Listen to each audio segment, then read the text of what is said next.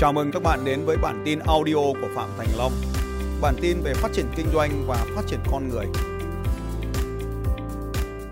Chúng ta biết rằng có một uh, câu mà cổ nhân hay nói, tốt gỗ hơn tốt nước sơn. Uh, đó là một cái câu ví von, nhưng trong cái nền kinh doanh hiện nay thì rõ ràng là cả gỗ cả nước sơn đều phải tốt. Ở đây chúng tôi muốn đề cập đến vấn đề đóng gói và bao bì để làm sao bắt mắt từ thị trường và bán được nhiều hàng. Thưa anh, anh có thể cho biết là cái uh, giá trị trong cái việc đóng gói có một cái uh, ý nghĩa như thế nào đối với một doanh nghiệp khi tung ra sản phẩm của mình? Vâng, uh, thưa anh uh, Quốc Minh và thưa tất cả khán giả đang theo dõi kênh YouTube của Phạm Thành Long.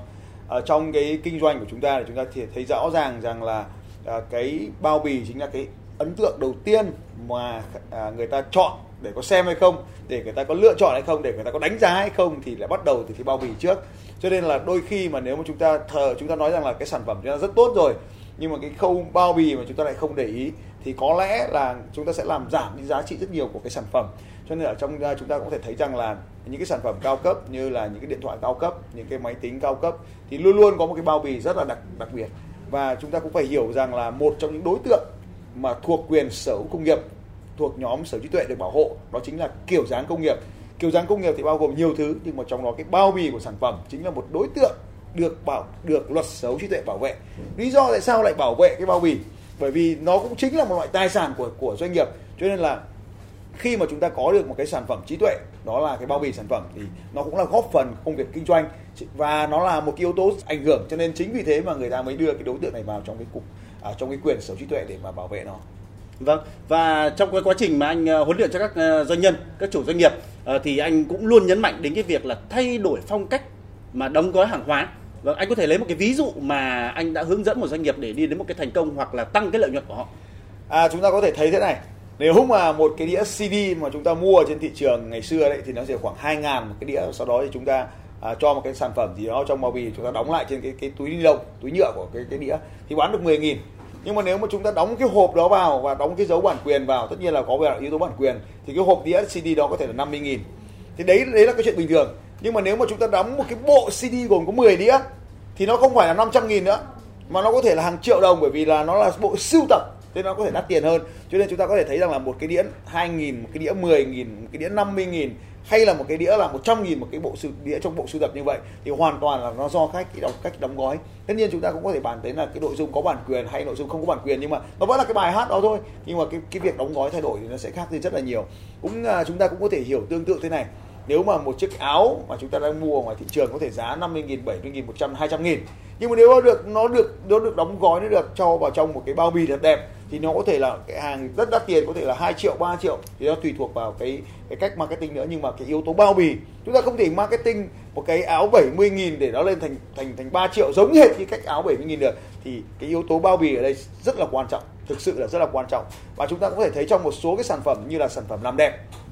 thì một trong những cái chiến lược sáng tạo mà à, được thường được tôi hướng dẫn cho các học viên của mình đó là cái cái chiến lược là trong chứa trong. Tức là một cái sản phẩm lại chứa trong một cái bao bì. Xong cái bao bì đó lại được nhiều sản phẩm đó lại được đóng trong một cái bao bì nữa. Rồi nhiều cái bao bì to đó lại đóng trong một cái bao bì nữa. Thì đó là một trong những cái chiến lược để chúng ta có thể làm cho cái gói sản phẩm nó trở nên giá trị hơn lớn hơn. Ta lấy ví dụ như là một cái doanh nghiệp mà các anh chị có thể xem ở trong cái video ở ở đây. Thì trong cái doanh nghiệp ờ, bán dược phẩm này thì họ đã à, đóng gói trong một cái túi là gồm có một cái uh, túi băng khẩu à, có khẩu trang có giấy rửa tay ướt có chai xịt khuẩn và có chai rửa tay khô bốn cái sản phẩm đó đóng cùng trong một cái túi một trong suốt như vậy. Thì khi mà chúng ta sách lên thì chúng ta có thể là đi đến mua ở trong cái mùa dịch chúng ta đến mua một cái sản phẩm là có cả bốn cái sản phẩm cần thiết ở bên trong. Nhưng mà mỗi cái sản phẩm nhỏ thì đều có bao bì riêng của nó. Và bốn cái bao cái sản phẩm này đọc trong một cái bao bì chung à, trong suốt để chúng ta có thể nhìn ở bên trong. Thì đây chính là một cái chiến lược trong chứa trong về bao bì. Và đó cũng là một trong những cái chiến lược mà à, rất nhiều doanh nghiệp đang áp dụng hiện nay.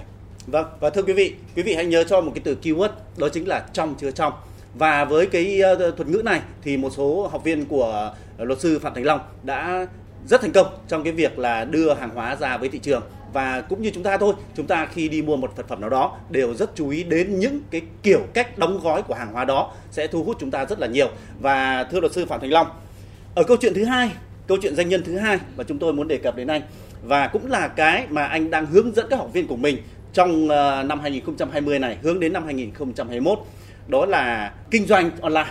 Vâng, thưa anh một trong những cái lĩnh vực kinh doanh online mà các học viên cũng như là rất nhiều startup đang quan tâm đó là quảng cáo hàng hóa trên Facebook hoặc là bằng video ở trên YouTube của bản thân mình nhưng có một số người thì lại à, theo một cái thiên hướng là sử dụng những hình hình ảnh mang tính chất là à, gợi cảm hoặc là dùng những hình ảnh à, gái đẹp trai xinh chẳng hạn để quảng cáo hàng hóa của mình dưới góc độ của anh thì anh thấy điều đấy có nên hay không? Và làm cách nào để họ sử dụng cái cách quảng cáo của họ một cách tốt nhất? Vâng, à, tôi cho rằng là cái kinh doanh online thì đến bây giờ nó cũng có có rất là nhiều những cái quan điểm khác nhau khiến cho cái việc kinh doanh online đối với một số doanh nghiệp nó trở thành cái gì đó bí ẩn. Nhưng mà đối với những doanh nghiệp mà chưa online thì tôi cũng đề xuất rằng là hãy xông thẳng vào cái lĩnh vực này. Bởi vì kinh doanh hay là marketing hay bán hàng thì ở đâu có khách hàng thì ở đó chúng ta phải có mặt nhưng mà chúng ta có thể thấy rằng là đến dân số của chúng ta là hơn 90% bây giờ đã là phổ, phổ cập internet rồi. Tức là trên tay lúc nào có một cái thiết bị có thể kết nối với internet. Cho nên cái việc mà chúng ta đưa cái hoạt động kinh doanh của mình lên internet mà nhấn mạnh ở đây là gồm có ba khâu là marketing bán hàng và giao hàng trên internet thì đó là một cái công việc mà chúng ta phải làm chứ còn không có lựa chọn khác.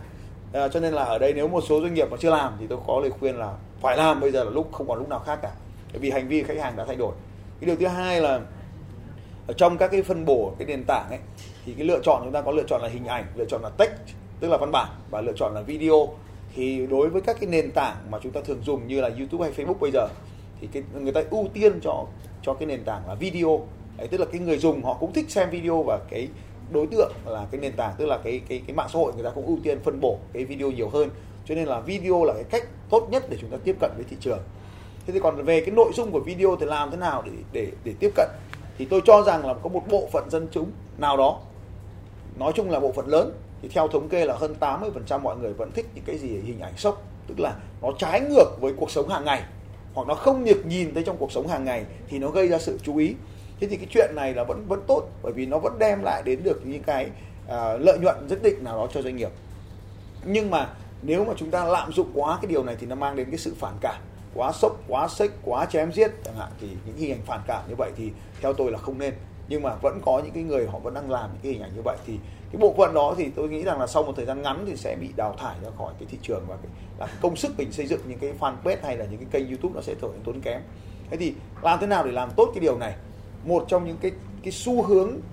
tuyệt vời nhất trên trên internet bây giờ là xu hướng đào tạo. Có nghĩa là thông qua cái hoạt động hướng dẫn cho người dùng một cái việc gì đó để họ làm để trở nên có lợi ích thì đấy mới là marketing hiện đại. Tức là bạn không chỉ marketing về sản phẩm mà hướng dẫn họ đạt được một cái lợi ích trong trong cuộc sống của họ. Ví dụ như là ví dụ như bạn muốn bán à, cái, cái cái hỗn hợp gia vị để kho cá chẳng hạn thì bạn sẽ làm cái video hướng dẫn người ta kho cá và trong cái kho cá đó thì có sử dụng cái hỗn hợp gia vị của bạn. Hay là bạn muốn ừ, bán một cái hỗn hợp làm bánh thì bạn sẽ phải hướng dẫn người ta làm bánh. À đấy là cái cách mà làm marketing. Bạn muốn bán một cái um, bột để làm nở làm bánh mì thì bạn hướng dẫn người ta làm bánh mì. Ê, trong cái xu hướng năm vừa rồi là cái người ta đi tìm cái công người ta bị giãn cách xã hội người ta ở nhà thì cái công thức nấu ăn là một trong những công thức mà được tìm kiếm nhiều nhất.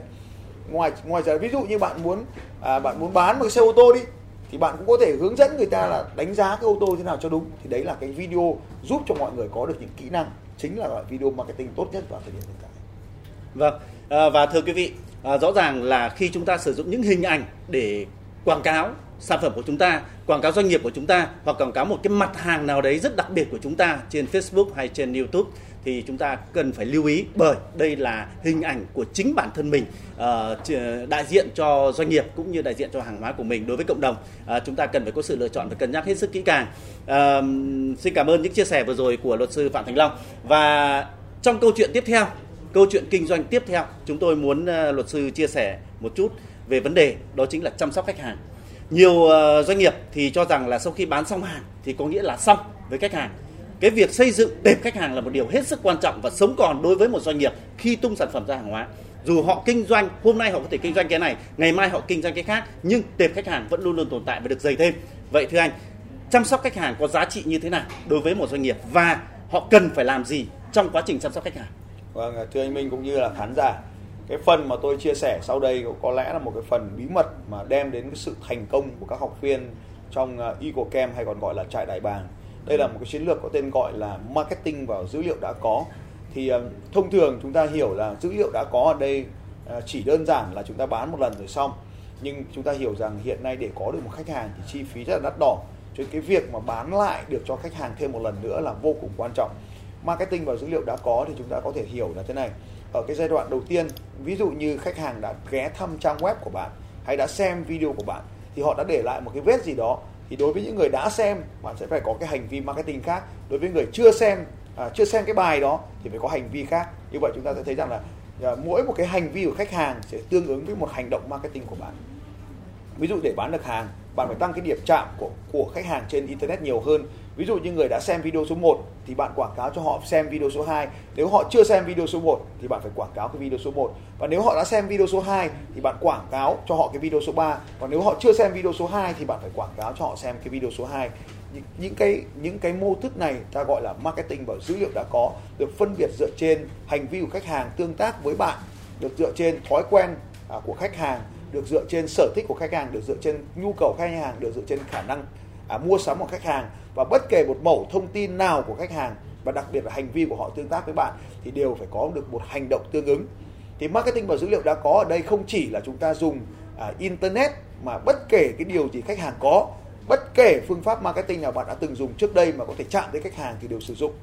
Thậm chí chúng ta sử dụng cả những phương pháp marketing truyền thống như là viết thư tay bởi vì khi mà bạn đã có một địa chỉ khách hàng mà dùng thư tay rồi thiệp chúc mừng thì dù họ mua hàng hay họ đã mua một sản phẩm hay họ đã mua hai sản phẩm thì đó cũng là cách mà marketing vào dữ liệu đã có. Và chúng ta cũng sẽ đến cái giai đoạn tiếp theo là với mỗi một sản phẩm của khách hàng, nếu họ đã mua sản phẩm này thì chúng ta có thể suy đoán rằng họ cần thêm sản phẩm kia. Và lúc đấy khi họ đã về nhà thì bạn có thể marketing thêm cái sản phẩm số 2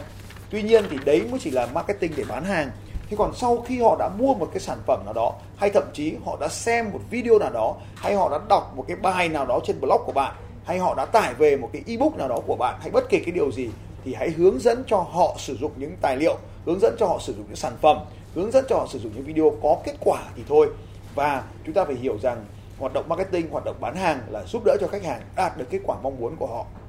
Cho nên bằng việc mà họ đã tương tác với bạn bạn phải giúp đỡ họ đi à, đến cái kết quả cuối cùng thì đó mới là thành công. Cho nên nếu chỉ bán hàng thì chưa đủ mà phải giúp đỡ họ thành công để tiếp tục bán cho họ để tiếp tục bán cho họ tôi gọi là bán cho đến khi nào họ không muốn mua nữa thì thôi. Và đấy là một trong chiến lược vô cùng quan trọng để đem đến sự thành công của EcoCam bạn hãy luôn nhớ rằng là chi phí để có khách hàng mới luôn đắt gấp 10 lần chi phí bán hàng cho khách hàng cũ. Và đó là lý tại sao bạn phải chăm sóc khách hàng. Và chăm sóc phải có chiến lược kết hợp online và offline, tự động và con người à, giữa phương pháp truyền thống và những phương pháp hiện đại. Đây là những điều vô cùng quan trọng mà nếu bạn không làm thì chi phí marketing của bạn sẽ trở nên vô cùng đắt đỏ. Xin chào các bạn và hẹn gặp lại các bạn vào bản tin audio tiếp theo của Phạm Thành Long vào 6 giờ sáng mai.